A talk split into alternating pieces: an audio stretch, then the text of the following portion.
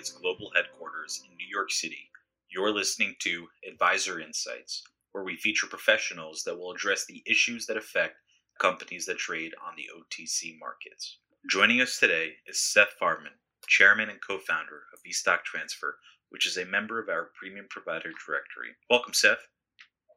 Thank you very much for having me. Appreciate it.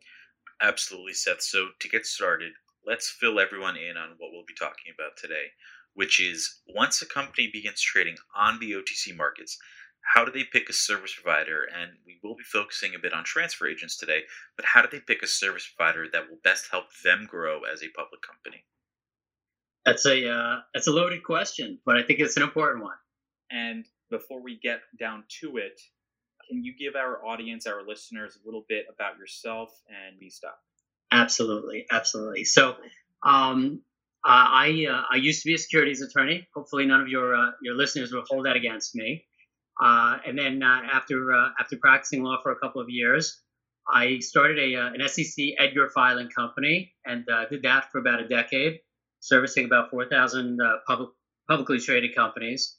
And then about 10 years ago, started vStock Transfer. So basically, I've been working in the public public markets for about 20 years, and um, at uh, at vStock Transfer, we have an opportunity to work with uh, private companies, pre-IPO companies, and then uh, obviously those that are uh, are currently uh, on uh, on the public market. So um, to answer your question, though, that's that's um, still a loaded question in terms of the timing that that a lot of these companies need to start to think about these questions about the providers that they want to surround themselves with.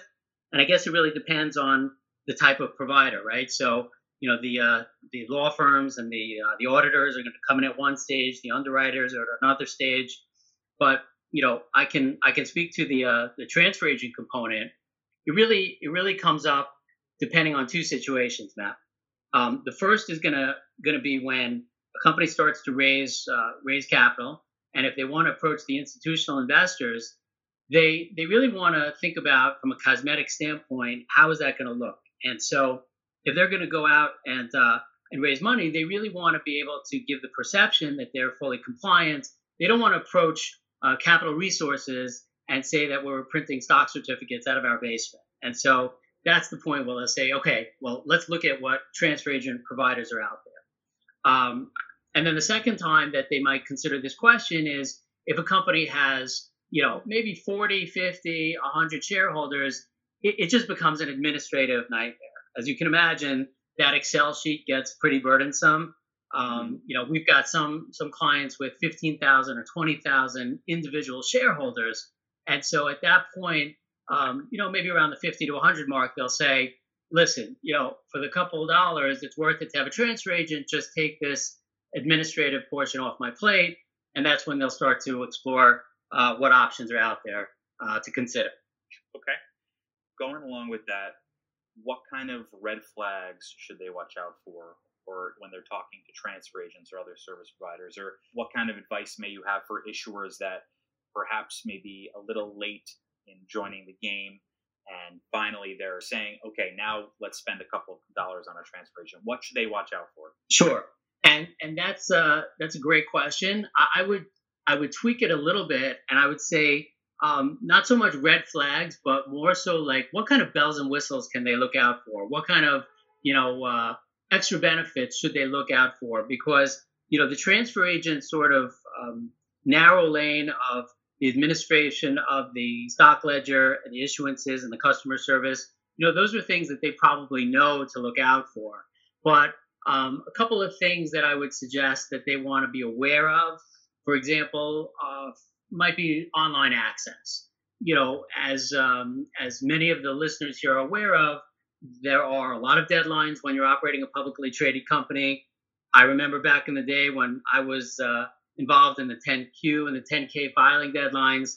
It was always at 5:29 when everybody ran to figure out the plug in the last minute information, and you need to know how many share, shares are outstanding. Well, if you have online access uh, through your through your transfer agent, that's definitely something that's going to benefit you. You'll have that data at your fingertips. Um, as you're going through the uh, the public process, you're going to want to surround yourself with people that can assist you with things like DTC eligibility, um, DWAC eligible, um, okay. helping deposits. These are things that you have no idea what they mean until you go down that path. Um, you know, you don't know what a medallion stamp is until somebody tells you you need a medallion stamp. And so if you try to make a checklist of these items uh, before you make your decision uh, and before you, you know, select all your providers and the team, uh, the all-star team that you want around you, these are things that you're going to want to uh, to check the box for before you uh, go down that uh, that decision. So, Seth, quick question: These uh, medallion stamps that you were just talking about is, is that something that every transfer agent can help with, or is is vStock pretty? Do you guys do a lot of that for for your clients? It's it's it's actually um, something that most often, or or or should be most often, that a bank offers. Um, it's uh, for those of you who don't know, it's sort of like a notary on steroids. It should be that um, if you just need to prove who you are and that you have the right to transfer the stock. It used to be you could just go to the bank and uh, show them your driver's license and get this this uh, this green uh, funky security stamp. But a lot of banks have stopped um, offering that. So uh, now there's a, a, solution online, um, eSignatureGuarantee.com, and so that's an online solution. And um, and there's just a lot of a lot of different sort of requirements as a publicly traded company that people will need to be educated about. And I think that's something that the OTC does a great a great job of doing. Um, you know, I don't know it by heart the layout, but I know you have a fantastic resources page that really helps with different providers, different uh, educational tools, and so that's definitely something that I encourage um, the to be CEOs of publicly traded companies to uh, to go check out and really try to educate themselves about these requirements. That uh, yeah, that's that's great. You're right. The OTC does have a, a plethora of information on our website. Um, so Seth, I kind of wanted to flip it a little. We, we we've been talking about you know issuers, talking to service providers. Now let's now let's just look at briefly. Do you have any suggestions for advisors or service providers that are looking to work with public companies on the OTC markets? What can you tell them um, based on your experiences or vStock's experiences that you can suggest to them on how to best work uh, or find clients, work with clients on the OTC? I think that I think that when I think of the the OTC, I, I sort of have this word of community that comes to mind. In other words, I, I believe that I've had some success. Um, you know, again through that website, there's a lot of data there that's really helpful, um, both for um, whether it's issuers, um, advisors, um, investment bankers, family offices, um, chief investment officers, um, or even the uh, you know average Joe shareholder who might be interested in a particular um, field. Whether you know I have an affinity for investing in biotech or esports, you know there's really a, a lot of opportunity to to you know roll up your sleeves and, and do some digging because you can you know see who the who the trade agent is, who the uh, company management team is, um, obviously the news releases and some of the financials. Uh, but I think that because there's um, there's a lot of information there, whether it's podcasts or um, uh, a, a, lot of uh, uh, video interviews, I would just I would just spend a lot of time digging through a lot of that information, and then you'll be able to reach out and uh, and, you know see what you can offer. as long as you've got the the valuable services to offer, I think you'll do you'll do a great job. Okay, and uh, stock, your your client list. I, know you have a couple of hundred clients that trade on the OTC market, specifically our top tiers OTCQB and OTCQX. Um, can you give any insights into your clients' experiences that have been trading on the OTCQB or the OTCQX and how they have grown um, trading on those markets?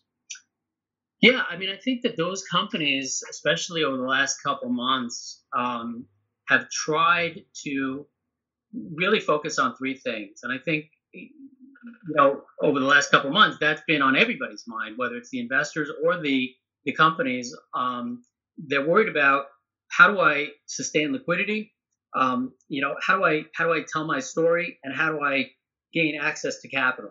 I think that that's sort of like every day, every CEO wakes up and, and worries about those three things, and every day they go to sleep and they worry about those three things.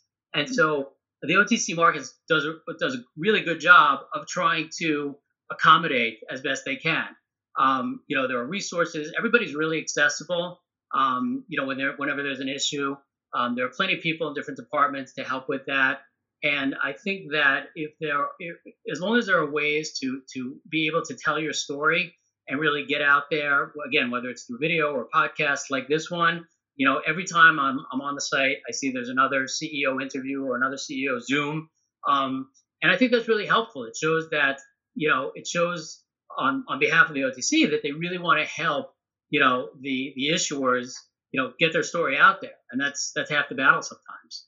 Absolutely. We do have our virtual investor conference series, which a lot of our issuers have taken advantage of, and it's it's worked out well for them, uh, especially in this time of COVID and, and this pandemic and getting investor access, like you were saying. So going along with that, Seth, just just last thing I want to chat about real quick. Do you have any advice for companies that are obviously every company is dealing with this COVID pandemic, but do you have any advice or suggestions for companies that are working through this right now? Um, advice. Okay. so I've, I've never run a publicly traded company, but I'll, I'll give you the same advice, you know, to any CEO from one CEO to the other. Um, I, I would say I'd break it down into two pieces of, uh, of nuggets of data.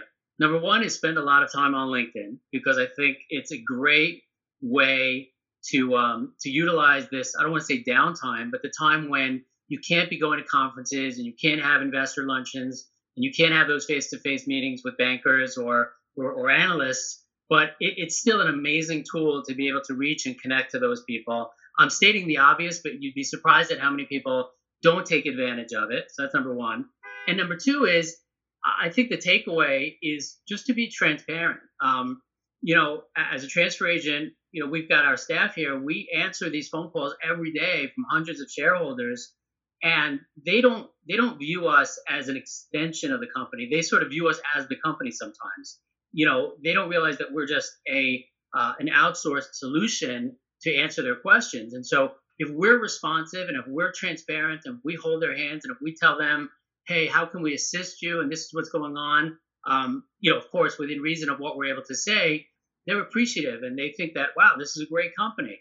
And so I, I think that's really important in this this COVID time, this new reality, is for the the management team to just try to be as communicative as they can to the shareholders, to the employees also, but also to the shareholders, and really just do a good job of of telling the story um, as often and as clear uh, as they can.